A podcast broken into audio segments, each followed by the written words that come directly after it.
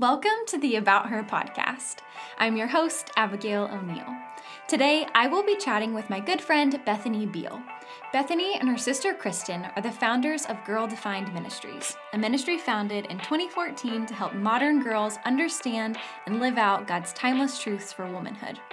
Bethany and Kristen firmly believe that the only one who can rightly define women is the one who created women, and they have made it their goal to correct the conflicting messages we often hear from the world regarding our identity, value, and purpose. They seek to communicate God's timeless truth for womanhood through their blog, YouTube channel, podcast, numerous books, conferences, and online webinars. In this podcast episode, Bethany and I specifically chat about a book that her and her sister recently released entitled Not Part of the Plan Trusting God with the Twists and Turns of Your Story. Not Part of the Plan was published in October of 2021 and would be an excellent addition to your 2022 reading list. I absolutely adore Bethany and can confirm that Bethany's personality is truly just as joyful, infectious, and charming in real life as it is on Instagram and YouTube. I hope you are left just as encouraged and hopeful as I was after chatting with her. But before we dive into my conversation with Bethany, I want to take a moment to thank the podcast sponsor who has helped make today's conversation possible. Today's podcast episode is sponsored by Restoring Eden Co. Restoring Eden Co. is an online shop which creates and distributes handcrafted pieces inspired by biblical femininity. Restoring Eden Co. believes women have been created by God with a beautiful purpose in mind, and it is their goal to create pieces that complement the Creator's design for women. On their website, you will find beautifully feminine earrings, scrunchies, head wraps, wallets, and my personal favorite, handmade charcuterie boards. Restoring Eden Co. also offers several Bible study tools, including velvet fringe Bible study bookmarks, stunning customizable leather Bibles, and a free rooted Bible study booklet when you sign up for regular email updates. Restoring Eden Co. has so graciously provided a 10% off discount code just for About Her podcast listeners. To receive 10% off your order, head over to restoringedenco.com and apply the code About Her at checkout.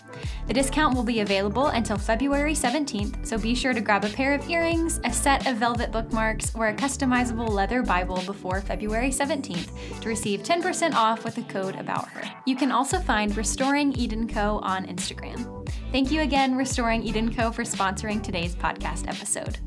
Now, let's jump into our conversation with Bethany Beal.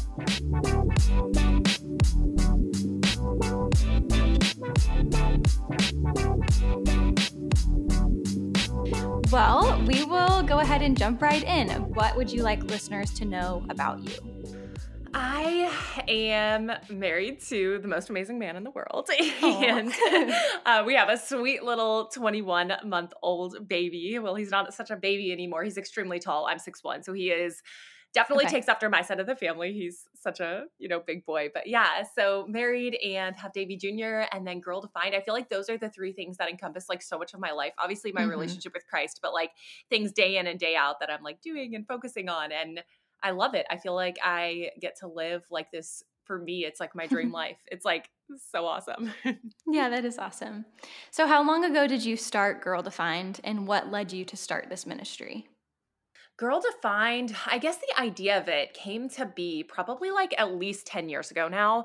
Um, but we didn't have the name Girl Defined. We didn't have any idea what in the world we were going to do. It was just this passion of wanting to link arms with other women and young women and say, hey, it's really hard to follow Christ. There are so many things that are coming after us, trying to define us and our sinful hearts and our own flesh. We want to buy into those things and say, oh, yes, like a relationship or looks or whatever it is, that's what defines me. And so Kristen and I were like, we battle this too it's hard being a Christian woman in our day and age. And so we were like, you know, let's just be open and honest in our relationship with Christ and our struggles and link arms and pull other women towards Christ together. Mm-hmm. And we love the Titus 2 model. And we feel like, you know, everyone's older than someone. There's always someone you can link arms with, someone you can reach down to and say, "Hey, let's go. Let's follow Christ. Let's disciple. Let's go towards, you know, Christ." And so that's kind of how Girl Defined came into be. Um, but funny story, Kristen actually when we were brainstorming trying to figure out like, "Okay, what are we going to call this?" Like, we don't, you know, we're just starting a blog. We don't even know what we're doing, but we want to be official. We want to have a plan. So she threw out this idea, "What if we what if we call it Girl Defined, you know, because it's all about like defining what it means to be a girl and a woman." And I was like, no, no, not going to work. I don't like that at all. And she was like, okay, like back to the drawing board. Like, let's keep thinking. And then the next day I was like, actually, that's a really great name. Let's I go like for it. it. And we had no idea that it would become like, you know, such like it would become the name of our whole ministry. It would become the name of our first book. Our publisher liked it so much. They were like, let's call your book Girl Defined too. So it's just crazy, you know, but it's it's so perfect because it's like we had no idea how the world would change and how much, you know, just, I mean, you know, with all the pronouns and everything, it's like everything's trying to define us. So we had no idea how hmm. girl defined would become such like a core part of what we're trying to do here.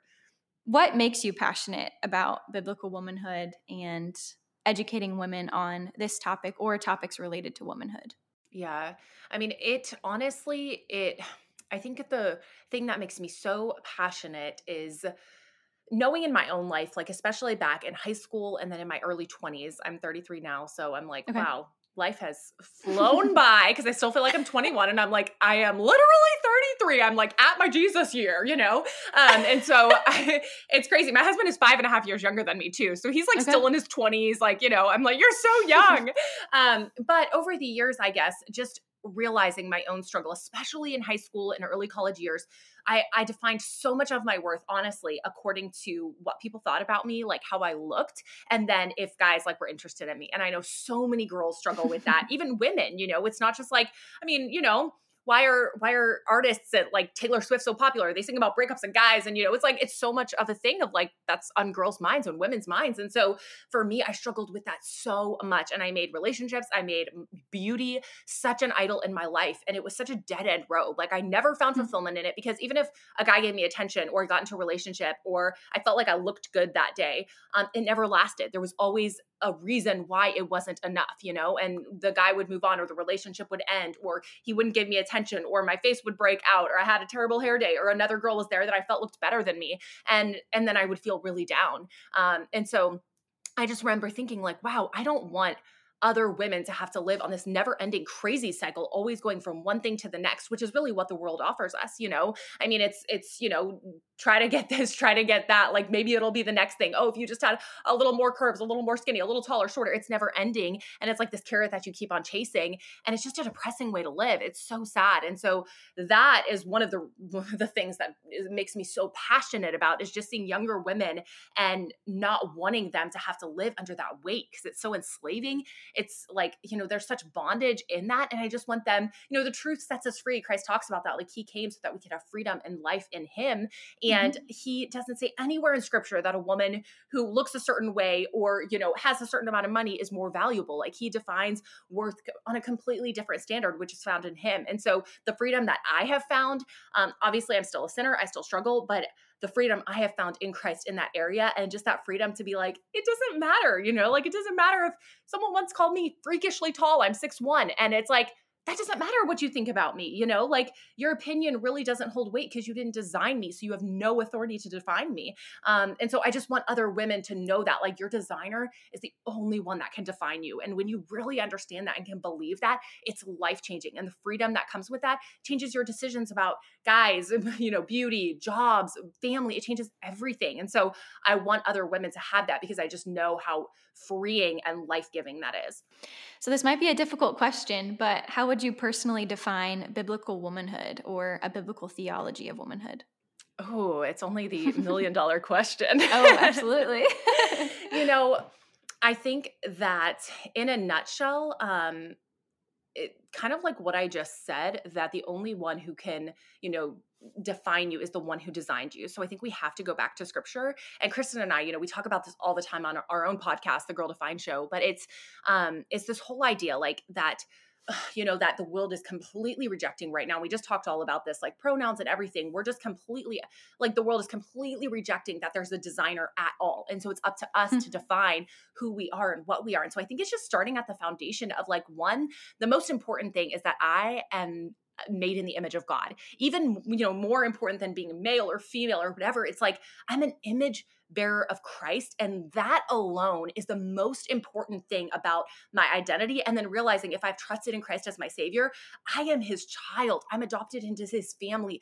I am God's daughter. And I think that if we started right there and actually accepted those truths and believed it, it would change the way we approach scripture. It would change the way we approach biblical womanhood. And I know for so many, it can even feel like defensive or like awkward or uncomfortable to talk about. But when you understand that, like, wow, like I'm an image bearer of God. And that's something, whether people accept Christ or not, everyone is an image bearer of God. That's something that God, He created humans in His image, and we all get to bear that, whether we accept it or not. But then we have that choice to be in His family. And so, I think for me, that has to be the starting place for biblical womanhood. And when I think of biblical womanhood, getting into everything, you know, that we do, you know, all of our ministry and, you know, the About Her podcast is devoted to helping women understand, like, what is this about being a woman? Um, but if we don't understand, though, that foundation, when we go to Genesis, when we see that God created men and women, that He created them equally valuable, but purposely different, we're going to probably get defensive because we're going to be like, wait, no sameness means that that that's equality like we need to be no we actually need to be better than men you know we start to get in this whole feminist mindset like no actually men need to be beneath me you know and so many mm-hmm. high up people even christians tell us that like you are the most important thing in your life you need to put everyone else behind you and so i would say defining biblical womanhood it's hard to put it in a nutshell but i think that my encouragement is to start with that place of what are the foundational truths about me as a woman? Oh, it's that I'm an image bearer. It's that I'm a child of God. I'm a daughter of God. And then that can start to, as I dig into scripture, as I dig into Genesis, as I dig into Proverbs 31, Titus, as I get into the New Testament, and I, you know, my guard will be down and I'll be more open to as God speaks of these different genders and these different roles and these different just beautiful design for family, my heart might just be a little bit more receptive to, you know, accept some of that. You recently published a book entitled Not Part of the Plan, correct? Yes. yes, so, so, exciting. First of all, congratulations. Thank How you. long ago was this book published? When did it release? Um, about a month ago. So it's okay. very fresh, hot off the press. so can you just tell us a little bit about that book? Yeah. So this is it's crazy because you know, Girl Defined has been around for a while now. So we started our first book was Girl Defined, which unpacks everything biblical womanhood, like we just talked about, really in depth, deep dive into all of that. Um, and then we had several books in between, and then this book, not part of the plan, trusting God with the twists and turns of your story. It's really the kind of the journey and story of the last 10 years of Kristen and you know it's us as sisters our lives and really just sharing openly and honestly how life doesn't always go away the way that we want. There are a lot of twists and turns things that are not a part of our plan and what do we do when we face those moments? Because hmm. disappointment unfulfilled longings it comes for all of us. Like we live in a fallen world. We live in a world where we have our own expectations and we want to say hey god I'll trust you as long as you do what I want you know? But as soon as life doesn't go the way that we want it's hard it's difficult and you know there's no guarantees you know whether it's desiring marriage and not getting it wanting children not getting it you know wanting your family to look different not wanting something to happen or whatever it is if we don't have a foundation if we don't know how to trust god through that if we don't understand his good character through it all you know what's going to hold us together? We're going to have to turn to media or you know unhealthy relationships or you know even sexual addictions, things like that to cope. And we know that's not going to satisfy us. We know that's not going to ultimately help us. And so when we face disappointment, how do we deal with that? And so this entire book is just our testimony and then us inviting you in and saying, What's your story? What's your unfulfilled longing? What's your disappointment? Where are you going? How can we better like understand God and his goodness? How can we better learn practically how to trust him? How does that all work? So it's so foundational and I think so amazing that it's coming out right now, especially at this time in history with the pandemic and all of that where it's like we didn't know when we chose to write this book that the pandemic was even going to hit. We were like, yeah. everyone faces disappointment, everyone faces struggle. Then the pandemic hit, and we're like, wow, this book is going to hit at such a perfect time for women because I know we all need hope right now, and there's only one place where ultimate hope is found. And so this book is not the Bible, but it points you to Scripture and helps women unpack it in a way that makes sense mm-hmm. for our modern day. Mm-hmm. Do you have a favorite chapter in the book? That you wrote? Oh, absolutely. Probably. I mean, the first chapter is so fun because it's the whole story about me buying a wedding dress when I was completely single mm-hmm. and sitting in the back of my closet and just like the craziest story. So you can read that. But it's probably the story I get to share my whole love story, starting, you know, the the you know beginning of the book starts with that whole journey of like singleness and disappointment and just like oh life is not going the way i want and then ultimately this whole journey of learning to trust god starting girl defined ministries learning to thrive in him sounds easy, you know, when I share it like that, but that's like, you know, over a decade of my life, that was yeah. not always easy. Um, mm-hmm. And just, uh, you know, that whole journey, uh, journeying along with Kristen, we're only a year and a half apart, her whole journey of infertility, ultimately up to adoption, just all of that as sisters going through that. And then I get to share my love story with Dave. We get to share our journal entries in this book, and then even my birth story. So that's all kind of like in one chapter towards the end. And it's just so fun because for so much of running Girl Defined Ministries and all of our books, Dave, my husband, wasn't in my life because we weren't together. Um, so finally having a book where I get to share like hey, like I have. This is who I know, was. yes, here's who I was, and here's where I am now, and this is crazy. Like I can't believe I'm writing about this. So that's probably the most fun. Um, you know, just having finally having an opportunity to like, oh, I I have something fun to share about. yeah, a very tangible look at the yeah. way the Lord has worked in your life over the past exactly ten years. That's very neat. You briefly mentioned a bit of your story, but would you mind just sharing a little bit more about? Your journey through disappointment and mm. unfulfilled longings, what that looked like over there. Yeah. I know that's a, a long span of time, 10 years for you to summarize, yeah. but if you want to touch on bits and pieces of your story. For sure. Yeah. So I, um, like I said, I'm 33. This book kind of takes us back to like right post high school. And you know, I grew up in a big family. There are eight kids in my family and amazing Christian parents. And I feel like, you know, I really did love the Lord. I had, you know, wonderful experience in my family. So I always liked the idea of getting married, having lots of kids. Um, it wasn't just something that it was like, oh, this is what you must do because you are a woman. It was like, no, I really desired that deeply. And I thought, well, God created marriage. He created family. So of course he would want to give me these good gifts, you know, like he would want to give this to me because look, I'll serve the kingdom. I'll raise up these amazing children. Like, of course, this is going to happen. So, like I mentioned, I long story short, bought a wedding dress when I was in my early 20s. I had no prospects on sight. I didn't have a boyfriend. I wasn't in a relationship, but I thought, oh, marriage will probably come my way in the next few years. So I bought this wedding dress that was like the wedding dress of my dreams, put it in the back of mm-hmm. my closet, had no idea that it would be sitting there collecting dust for years on end because marriage did not come knocking on my door. Um, there were, you know, there were guys around, but there just there was I, you know, I was in a relationship, out of relationship, but nothing it just wasn't the right thing and it wasn't you know it wasn't there weren't eh, eh, there wasn't anyone i wanted to spend the rest of my life with or felt like wow we make a better team for christ together than apart. And so it was just this whole process of realizing marriage is a good thing, but just because it's a good thing, it doesn't mean that God is going to give that to me or that's how He wants mm-hmm. me to hmm. serve Him right now. And that was such a place of struggle for me because I had for so many years, like many little girls, dreamed of this. I watched, mm-hmm. you know, mm-hmm. the little princess movies and happily ever after. And so it was hard for me to like think of my future without that. But I had to come to the realization like, I am not married right now. I am not in a relationship right now. Am I going to put my life on hold until I get this thing that I want or am I going to surrender this surrender this hope and say, "Hey, maybe you have that for me, maybe you don't. I don't know, but you've put me here for a reason and I can serve you right now exactly where you have me or I can just live in disappointment and, you know, be miserable." And so I decided, you know what? Like, this is really hard. And God, I cannot do this on my own. I cannot trust you. But I, for many years, I've loved Proverbs 3, 5, and 6. And I really made that kind of an anthem in my life. You know, the verse where it talks about trust in the Lord with all your heart and do not lean on your own understanding. In all your ways, acknowledge him and he will make your path straight. That verse became such an anchor for my soul. And I can tell you, like, I sometimes it would be multiple times a day, especially around like holidays or Valentine's Day, or if I had a friend getting married. I mean, I was a bridesmaid so many times. I caught so many bouquets. I'm very tall. Like, oh, your turn's next. I'm like, trust me, it's not. This is my fifth bouquet. I've got like, you know, it's not happening.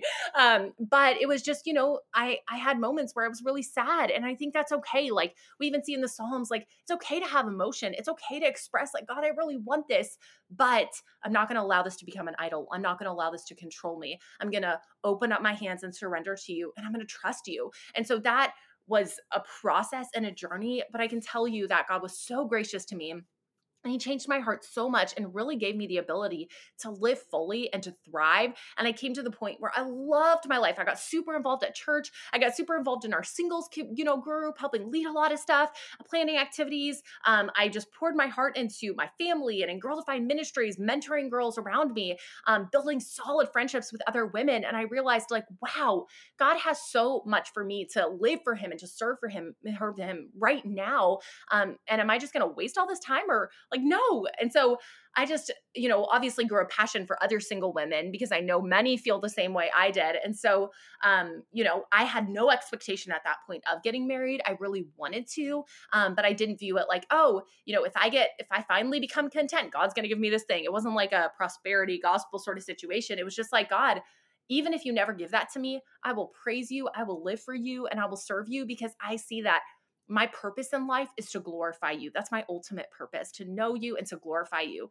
If I get married, my purpose remains the same. My circumstances change, and now I'm a wife. I might become a mother, um, and I get to serve you in different ways, but my purpose is still the same. And so when I realized that, I was like, wow, what what am i doing? Like my purpose is the same. I'm here to live for god to serve him to point others to him to be in relationship with him. I can do that fully right now. Um, and so that was so freeing for me because i realized my circumstances don't have to change in order for me to fully live for god and to live out the reason he put me here. Um, and so when I eventually did meet Dave, my husband, um, and we ended up getting married when I was 30, it was just I I was so grateful. God had grown my heart and my just me as a person so much. I just, you know, he he had taught me so much about trusting in him and leaning on him and looking to him for my satisfaction.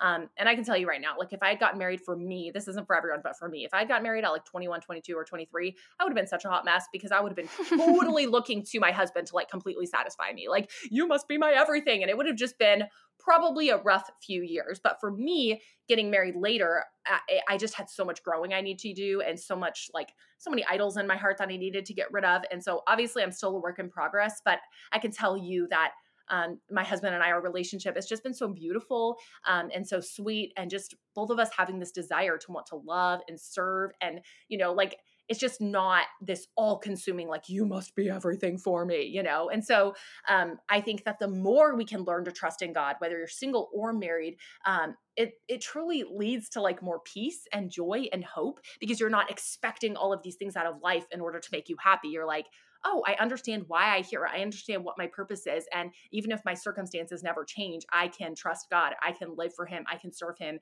exactly where He has me. And I think there's something so freeing about that. As a young married woman, I am 26 now, but I was married when I was 21. And it really is so easy to idolize your husband or to think that he is the end all be all. This is what I am to be as a wife. And I just really admire your story because there's so much in your story to learn from, and that my ultimate goal as a woman is not just to be a wife. My ultimate goal, as you said, is to glorify God and to enjoy Him forever. And I'm able to do that in the context of a marriage. But Absolutely. the point of my marriage isn't to bring me fulfillment, it's to yeah. point to Christ and point to the beauty of who God is. So I just really appreciate your story. And it has been an encouragement to me. As I was reading your story about the wedding dress, I had so many questions. One of those being like, how did your sister respond? In the in the book you say she responded so graciously. I don't think i would have responded so graciously when i if i was going to purchase my wedding dress and then i walked out without one and my sister walked out with one. That's so funny. How did she respond? We're just kind of weird over here. Um because we're like a big family you know and then we, there are five of us girls. Kristen and i are really close in age. I think the reason that it was okay um is because one like we're wedding dress shopping for her. I'm completely single, so it's not like I'm on her heels, like about to. We're yes, not going to have a yeah. double wedding or something, you know. Yeah. I'm just like single, and it was it was just one of those situations where this dress in my eyes was like literally the most beautiful thing I'd ever seen. Yeah, perfection. And Kristen wasn't, she was like, it's really pretty for you, but it's not me. And it totally wasn't. Like, it, we're very similar, but very different, you know? Like, I'm a little bit more like, like I want to make a big impact and she's a little more like classy, you know, she went for like the red roses, more royal feel and I'm like, let's party, you know. So this dress was like sparkles and tulle and you know all of that. And so um she was actually the one that kind of encouraged me to get it. She was like, I mean, you never know it'll probably be gone like you should get it you know and so i, I ended that. up buying it and she thought it was great like that was amazing it's funny because i've had people you know like when i shared about this for the very first time i had so many people who were like you i cannot believe you stole that moment from your sister. You are a terrible person and all this stuff. And i was like hello? Like she's the one who encouraged me to get it. Like she was the one who was like you should try it on. Um and so i can see how it you know mm-hmm. for some people that might have been really awkward and hard and so i can understand why they might think i'm like the worst sister in the world. But no, no, with no. kristen and i's relationship and just the way that the whole moment worked out it felt like super, I don't know, it just felt like it was like normal, but it was crazy. So, I mean, just speaks I, to the the closeness and the intimacy yeah. of your relationship as sisters and also just her graciousness and yes. the fact that she's rooting for you and cheering you I on know. as much as you are cheering for her on. So I really enjoyed reading that story. But did you end up wearing the wedding dress in your wedding?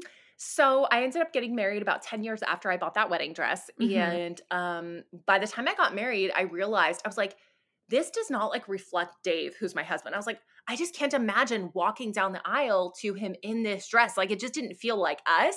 And so I was like, I just can't wear this. Like this just isn't us. And then in that moment too, I wanted to get something that I felt like I bought for him, you know, like I with mm-hmm. him in mind.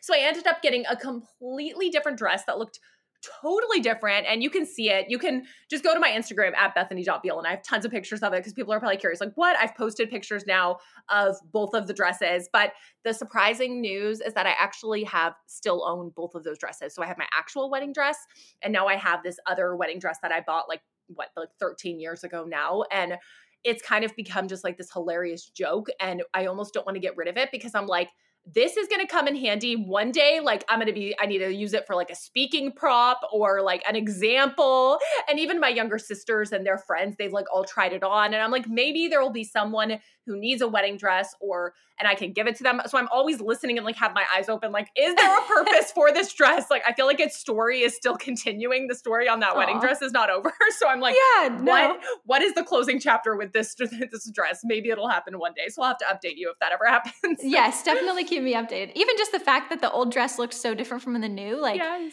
That in and of itself communicates the ways that God worked in your heart and changed exactly. over time. So I just it's such a cool picture even though it is an odd story that you you read it, it and you're like, wow, that's incredible. I, I love it. As you look back at the various seasons that you've walked through and waiting and trusting and wrestling, are there any specific aspects of God's character that you clung to in seasons of waiting or that have taught you much as you've progressed through these seasons? Um, I think the the main thing, you know, is I've realized that God isn't God doesn't change when I feel a certain hmm. way, you know? And so for me, as I've looked back through scripture, this is probably the thing about God that has been so encouraging to me. As I look back through scripture, I see that, um, you know, I see these stories of like Joseph or Esther, all these people in scripture. And it was so easy for me to be like, well, of course they were able to live for God or trust him because they knew the end. Like they, look, I can read the whole story. It's right here.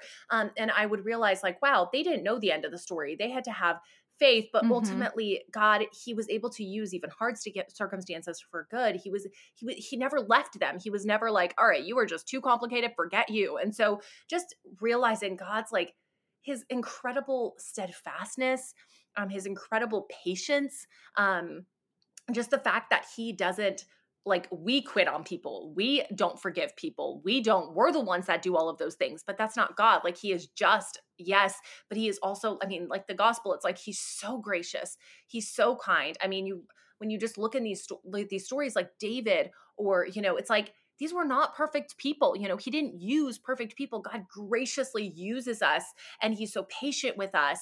And that's so encouraging to me because there are even times today, you know, as a wife, and I'm sure you can relate to this, where sometimes I'm like, I am literally the worst. Like I am getting so yep. impatient, or I got annoyed at like the stupidest thing. Like he yes. didn't, you know, he literally didn't even do anything wrong, and I'm like, how would he? Why would he do that? You know? Yeah. And I'm like, oh my goodness, and just realizing like God is so like he doesn't do that to me. He's so gracious, and then praying and saying, God, would you give me that kind of steadfast, forgiving, like believing the best kind of love for my husband? Um, because that's who you are. I don't have those qualities, but you do. And so just knowing that God is so gracious and so patient and doesn't require me to be perfect to earn his love, like he gives it freely to me, knowing that I am literally like a knucklehead half the time, you know, it's like that is so mind blowing to me. And it just makes me, you know, it, it makes me so grateful for him that I don't like God isn't like us humans, you know? And so when you understand the steadfastness and perfection and graciousness of God, it just like it, it, should draw you into a deeper relationship with Him. And then it should drive you to love others in that same way through the help and the power of the Holy Spirit. And so I'm just, I'm so grateful for that because I, you know, I, you know, am hot mess half the time. And so it's like, wow, thank you, Lord, for being that steadfastness in my life, that thing that never changes from the, you know, the beginning and the end of all of time. You are the one thing that never changes. And what comfort that brings, you know, especially this crazy world. So I'm just so grateful for his unchanging character. It's just brings so much peace to my heart. It may have been you or it may have been your sister wrote that there are three types of believers or three types of women. These women being the woman who is coming out of a trial, yeah. the woman who's walking into a trial, and the woman who's in the middle of a trial. So I would like to take a few moments just to talk about those three specific types of women and provide encouragement or advice for them. So let's start with a woman who's coming out of a trial. Is there, do you have any particular encouragement or a challenge that you would offer the woman who's coming out of a trial? That can be so hard. Um, you know, there are, so many things in my life uh, where I look at and I'm like, wow, you know, even things that I don't share publicly uh, that are just hard. And I think of walking through that specifically with Kristen um, when she was, you know, kind of coming out of that trial of going through a third miscarriage, you know, when it was almost like, oh, maybe this is that light that, you know, she's gone through two miscarriages, ton, you know, years of infertility, but, you know, miraculously she gets pregnant again, almost makes it to 12 weeks, but then finds out she has a miscarriage. And so walking through that with her as sisters and um, seeing her come through that trial and ultimately grief you know it can sometimes it's all in that that mourning can always be a part of our life but seeing her i think that the encouragement um, that i know was most meaningful to her was i think that it's um, one realizing that true joy and suffering can coexist at the same time and you don't have to come to this marker like okay i'm no longer going to be sad or feel like I guess, grieved by what happened. You know, like I'm hmm. sure for her, looking back on that miscarriage, there will even now still be moments of sadness or like, man, what if? Or I wonder when the, you know, kind of like anniversary marks of when that time comes around, or maybe moments where you, you know, see a baby and you're like, man, what would have been? So just encouraging the women, the woman who's coming out of a trial to know it's okay to continue to feel those feelings of grief. God created emotions. You don't have to stifle it down, but also keeping your eyes ahead, looking forward, and realizing it's also okay to start to move into that place of joy and life. And you don't have to stay in that moment. It doesn't mean you diminish it, it doesn't mean you don't care about it. Um, but you you know you can look forward and you can have your eyes up and you can start to feel like life and hope again so i think it's a really hard place that tension of you know, knowing that there was that suffering and sometimes even feeling that grief, but also moving forward with joy and starting to look ahead and have hope in the future and what's to come. Um, so just an encouragement to know that that's okay to have both of those intent, like intention at the same time. Yeah. I think something that's compelling to me about your story and your sister's story is that you both were there to support one another in the midst of these seasons. So I know I didn't give you this question ahead of time, but are there any practical ways that you recommend supporting a woman who's in the middle or coming out of a trial how can women that are not coming out of a trial support a woman that is coming out of a trial? Yeah you know i was actually just chatting with a really good friend who's been through more than you know like anyone i know. She's just been through so much. It's like one thing after another. And she was telling me you know she was saying like so much uh, i guess not even just christians but people in general feel very uncomfortable with grief and sadness and oftentimes we want to change the subject or we don't want to mention it like i don't want to make you cry or mm-hmm. i don't want to bring this up and make you sad um, and from you know in my own experience and others i've known who have like you know our family we the you know the ninth sibling in our family he only lived for one day. And i even remember my mom saying that so many people don't want to didn't want to upset her so they would just never mention him. I had another uh, really close family friends and the son was my age and he literally dropped dead on the basketball court. And it was a heart issue and i remember the family saying um, so many people don't want to upset us or they just their lives move on. So after a month or two they just never talk about it again. And so whether you know whatever it is a big massive a grief of losing someone or whether it's a smaller trial where you're like you know to me this feels really big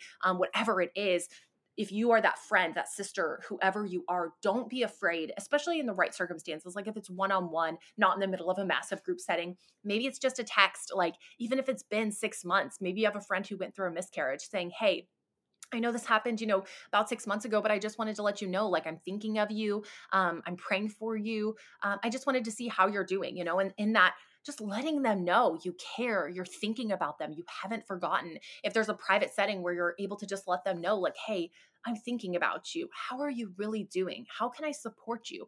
How can I pray about you? Or even asking them, would you like me to ask you about this? Would mm-hmm. you like me to continue to text you about it or bring it up? Um, don't be afraid to go to those hard places. I know it can feel awkward and uncomfortable, um, but I think we do a major disservice to our sisters in Christ when we just ignore it. Um, and I think that can be painful for the woman who's feeling like, does anyone even care? Does anyone, you know, care about this pain or this suffering or this trial that I'm going through?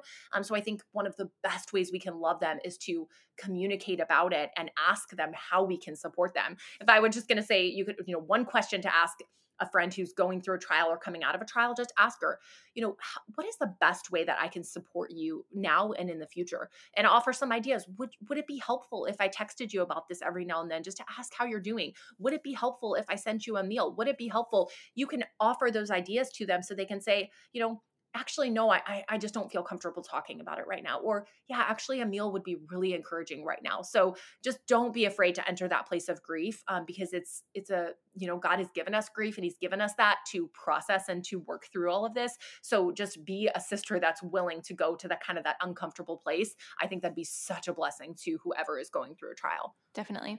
I am by no means an expert on this and i have so much room to grow on that topic but i do have a friend who she's very good about asking and supporting in just different seasons and one thing she always does is she'll text or she'll call or talk to me in person and just say hey i i'm not really sure how to support you in this season. Can you teach me how to do that? Yes. And so I think just asking someone to teach you and um, 100% letting them know, I, I don't know how to support you right now and I'm really struggling, but I really want to. So help me teach me how to do that. I think it's okay to say we don't yeah. know sometimes.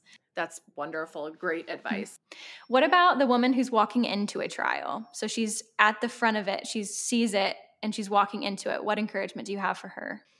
I think the hardest thing about a trial is if you try to walk it alone or you just try to keep it all to yourself. You know, God created us to be within community. We see even in the garden, you know, like He created us to be with one another and to be in hmm. relationship with him um, and so i would just really encourage you to make sure that you have like even if it's just one other godly woman who you can talk to who you can get advice from who you can say you know in the midst of this maybe you know we don't always see right we don't see god right our emotions can take over and so having someone who can be like you know if you're married obviously you have your husband but i think it's also important to have like more community and sometimes women can just relate to each other in a unique a unique way knowing kind of how we feel or just experience things and so i think having that support would be incredibly huge. I just I cannot imagine walking through trial alone. And so obviously I think the foundation is, you know, not running away from God, but running to him and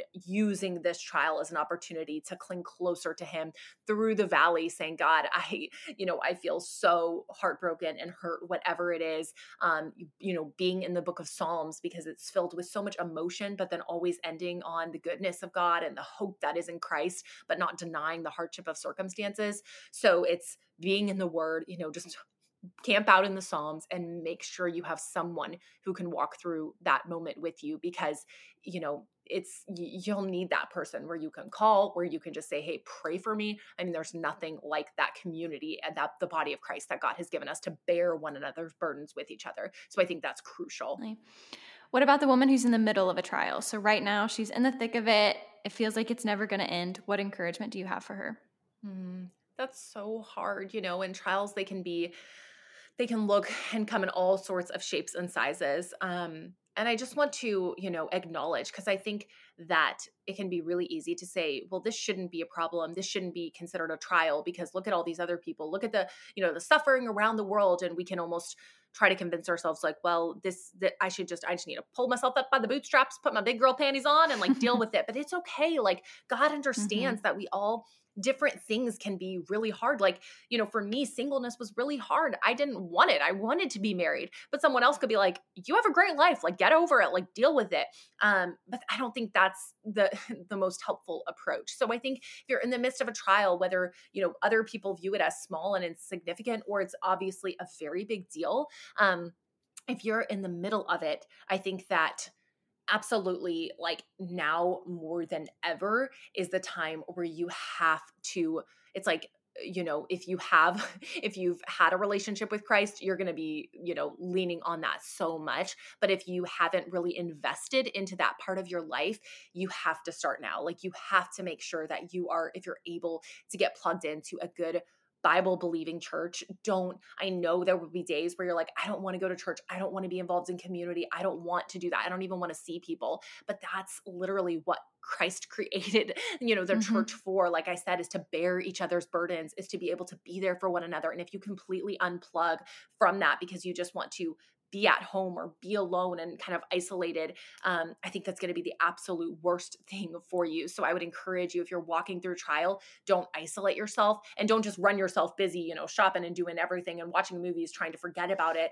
but be in that healthy middle place of saying, hey, I'm going to surround myself with good community and I'm going to realize this is a hard time so I may not be able to do everything else I want to do in life right now. I'm going to kind of take a step back, but I'm going to make sure I'm spending time in the word daily. You know, I mean that's not part of the plan would be an incredible book for you to read right now if you're in the midst of a trial because it helps you to know how to understand scripture. It brings up, you know, stories from scripture that will be so encouraging to you like the story of Joseph um, in the Old Testament. I would encourage you to go read that. Um, it gives you questions and study guides and scripture so that you can you know you can almost use it as a devotional um, but stay plugged into the word find good resources like not a part of the plan that can help encourage your soul and then have that community so when you are struggling or you're feeling extra low you can reach out. Don't isolate yourself. Um, that would probably be my biggest encouragement. So earlier you said that you during that span of 10 years, you were longing for marriage, which is something that's very good and it's a good gift. And you were longing for this and you weren't getting it. So, what insight or encouragement would you offer a woman who is longing for a good gift and feels like almost like God is withholding that good gift from her?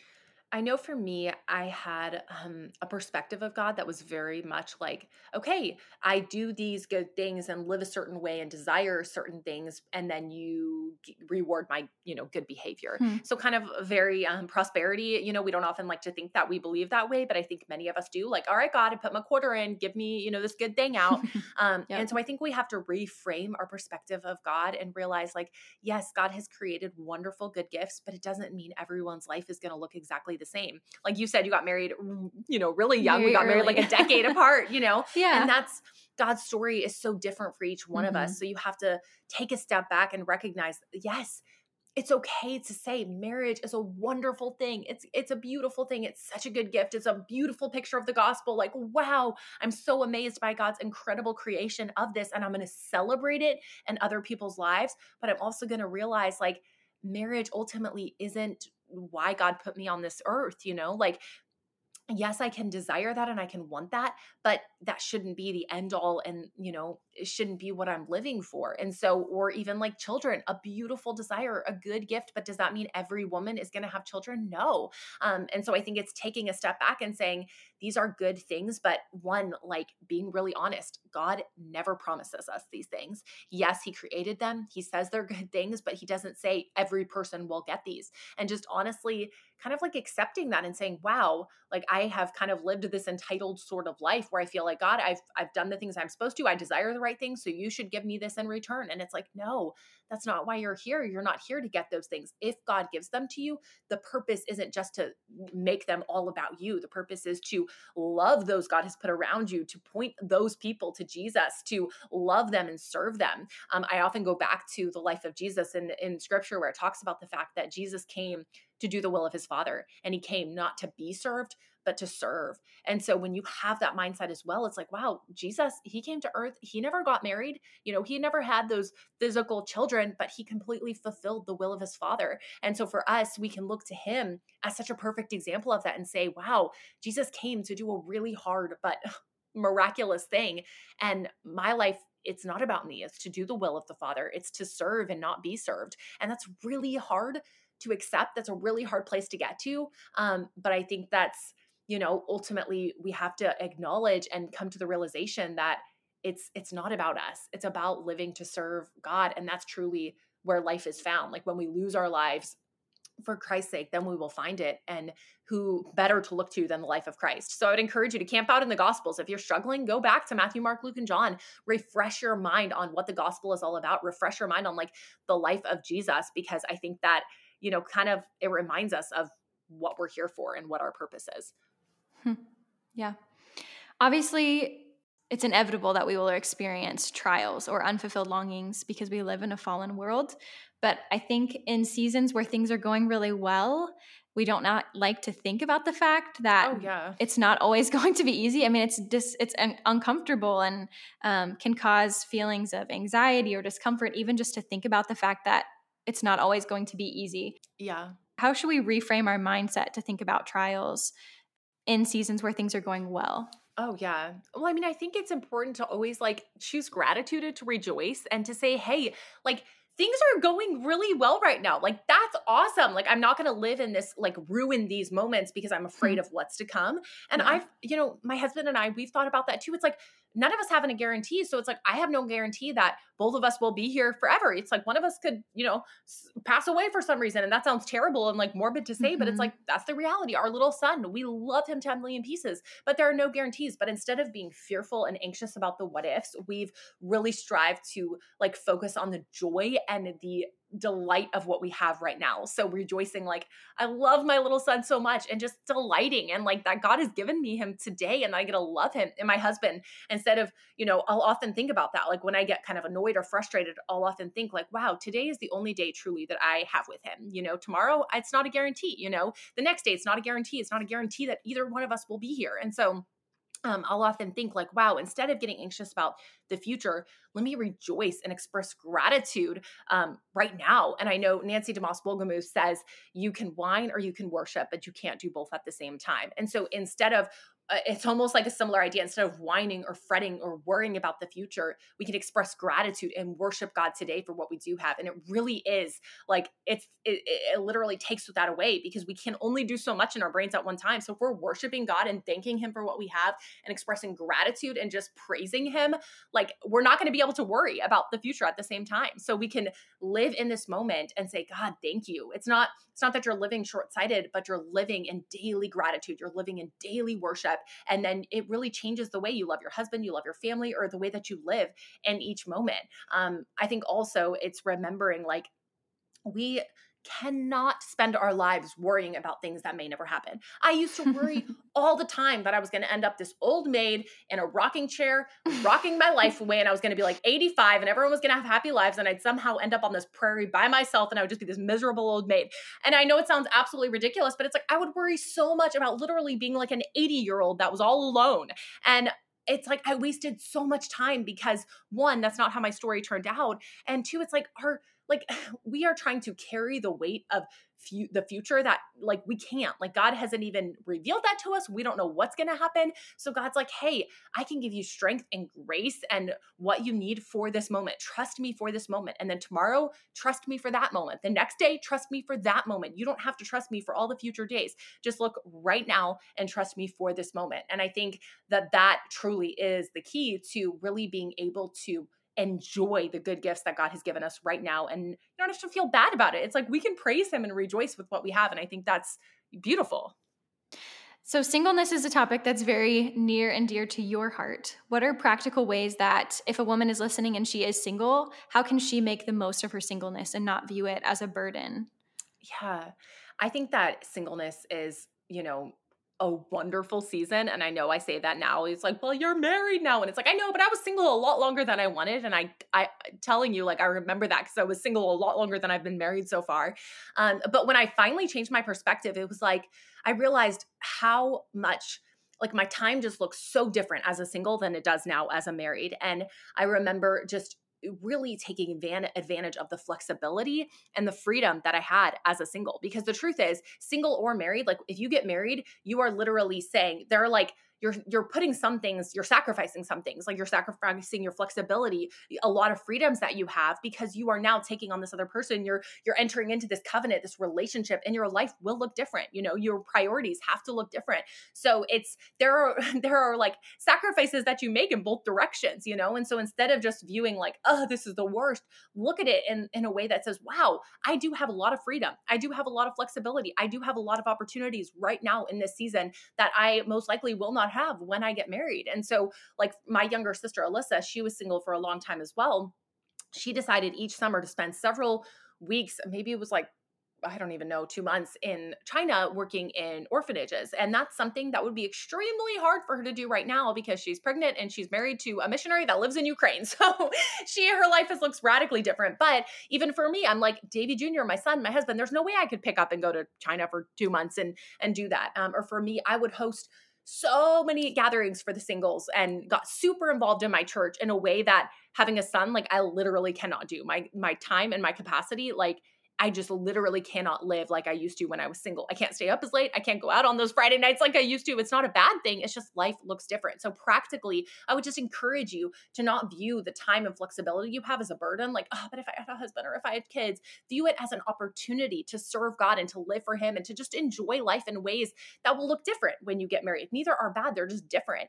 Um, and then also, I would really encourage you to make sure, like I said, get involved in your church, get involved in a small group that will be super encouraging to you, and make sure you're serving. Um, don't just make life all about you. Figure out a way you can serve. You know, go to your church first. That's a great place, but then get creative. Look, like, has God given you any natural talents, any giftings, anything that you can do? Um, and and start you know, start small, but just start making life not about you. The more life is just about us and our eyes are on us, that's when we're most miserable. But the more we look at others, um, the easier it gets. Um, and then the last bit of advice that I would give to you is to really try and find, try to find ways where you can be around people that aren't in your exact same season. So if you're single, don't just surround yourself with singles. Try to figure out ways, whether it's volunteering in the nursery or, you know, going and, you know, spending time with older couples at your church or inviting different age groups over to your your house, whatever it looks like, don't you know don't isolate yourself from the girls that are getting married. Um i know there can be like this natural separation but don't do that. We need the body of christ. God gave us all the different ages and stages of life and it will be such a blessing to you and you will be a blessing to them. So i really encourage you to be proactive in that way um, as a single because i think that's like super super hmm. helpful. So now that you have received the good gift of marriage and you are married what are practical ways that you make sure you aren't over prioritizing your marriage or your husband and making them more important than your relationship with Christ? Well, I'm definitely not a pro. You've been married longer than me, so you probably have it more figured out. no. Uh, I, you know, I'm really grateful to be married to a man who helps me to keep those priorities straight. Mm-hmm. Um, but you know, we do. We love being together. We love spending time together. I love my my little baby Davy. He's just so sweet and so cute. Um, uh, for me, uh, something that has been helpful, and this isn't, you know, I think being in the Word is super, super important, obviously, but uh, practical things that you can do on top of that to help you, like keep your mind and heart focused on Christ. Um, I love to listen to really helpful, biblically based you know podcasts like what you're doing. You're helping women to know practically how to live out god's word how to apply it to their season of life. So i love like revive our hearts. I love their podcasts and they're often digging into scripture. So things like that have been super helpful for me super super helpful. Um, the other thing that's like probably the number one thing is having a mentor for me um, I've had I had a mentor, uh, much older woman. She was amazing. She was kind of my mentor, but when I was dating and then engaged, and then in the first like year or two of marriage, and she moved away, and so now I'm just started a new more mentorship with another godly woman who's she's been married for like over I don't even know how long, many more years than me. Um, but she's just been super amazing to say, hey, yeah, I'll walk alongside life with you and just help you to have like you know have those checks and have those like conversations and be able to i invite her to speak into my life honestly and truthfully. And so if i'm just left up to myself i'll probably um, get really off track. Um, you know i know i have the holy spirit and the word but i think god also gave us the body of christ to help you know pour into us and help us to see our blind spots. So for me having that specific person who i invite into my life to speak into me and help me to see hey like I think you're getting a little off track, or you might want to, you know, think about this, or here are some ideas to consider. Um, that's been super, super helpful. So I would say those, you know, that's probably the number, you know, obviously being in the word, making sure that I am actually, you know, spending time filling my mind with truth, spending time in prayer, and then having a mentor. It's like, if I have those two things, I feel like, you know, that's awesome. And then listening to good podcasts, being in good, you know, books, things like that are super awesome. But those two things are like my foundation. Are there any particular books or resources apart from your own book on the topic of trials and unfulfilled longings that you recommend? Yes. Um, I mean, basically, um, obviously anything by Nancy DeMoss Wolgemuth I love, mm-hmm. but I'm I'm looking over because I'm looking at my bookshelf right now. I love books. I love to read. Um, Elisabeth Elliot, I really mm-hmm. love her mm-hmm. resources. Um, she has a book called The Path of Loneliness, which is really really good. Um, and she she actually they're actually uploading a lot of her talks to a podcast. You can just search Elisabeth mm-hmm. Elliot. I love um, it. It's yeah, super awesome. So that's a way to get like really good encouragement. And obviously, you know, you, can go research her story, but just an incredible woman and, you know, went through so much suffering and trials. So I think she's an incredible, incredible woman to listen to.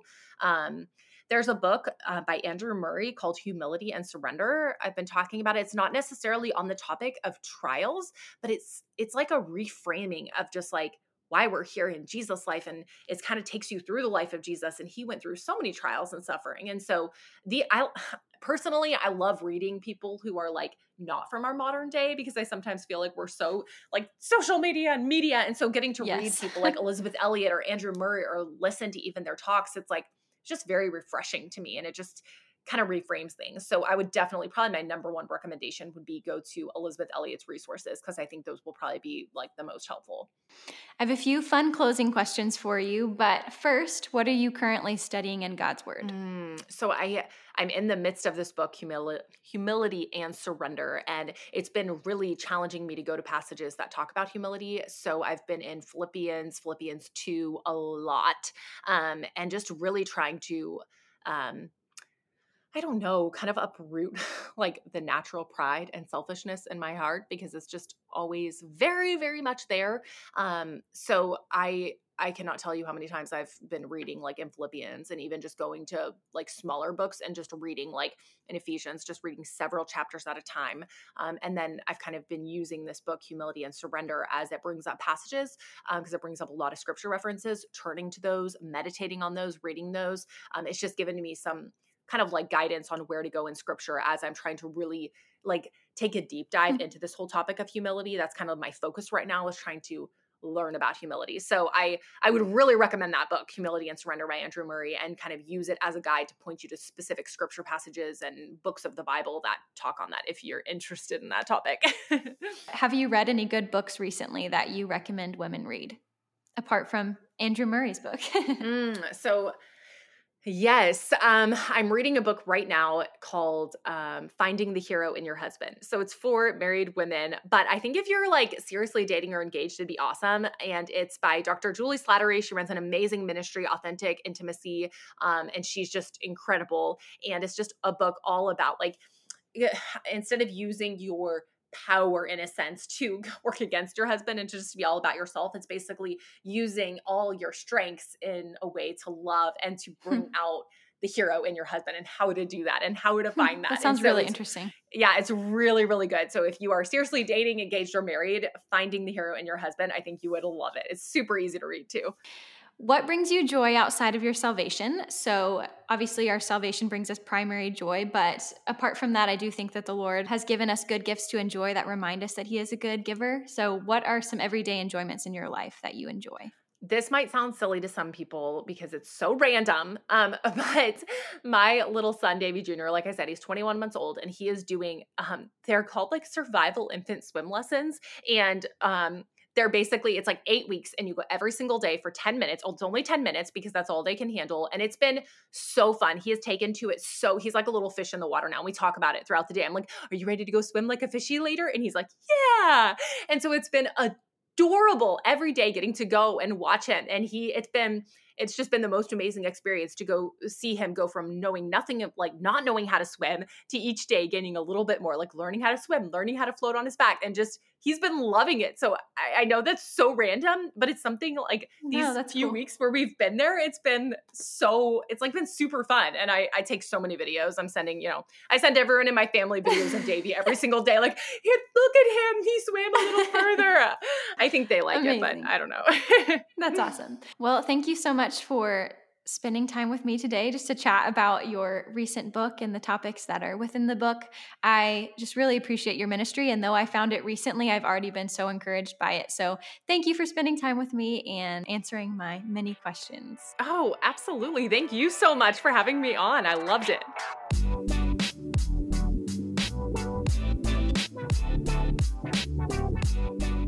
It is my hope that this conversation will leave you encouraged and hopeful.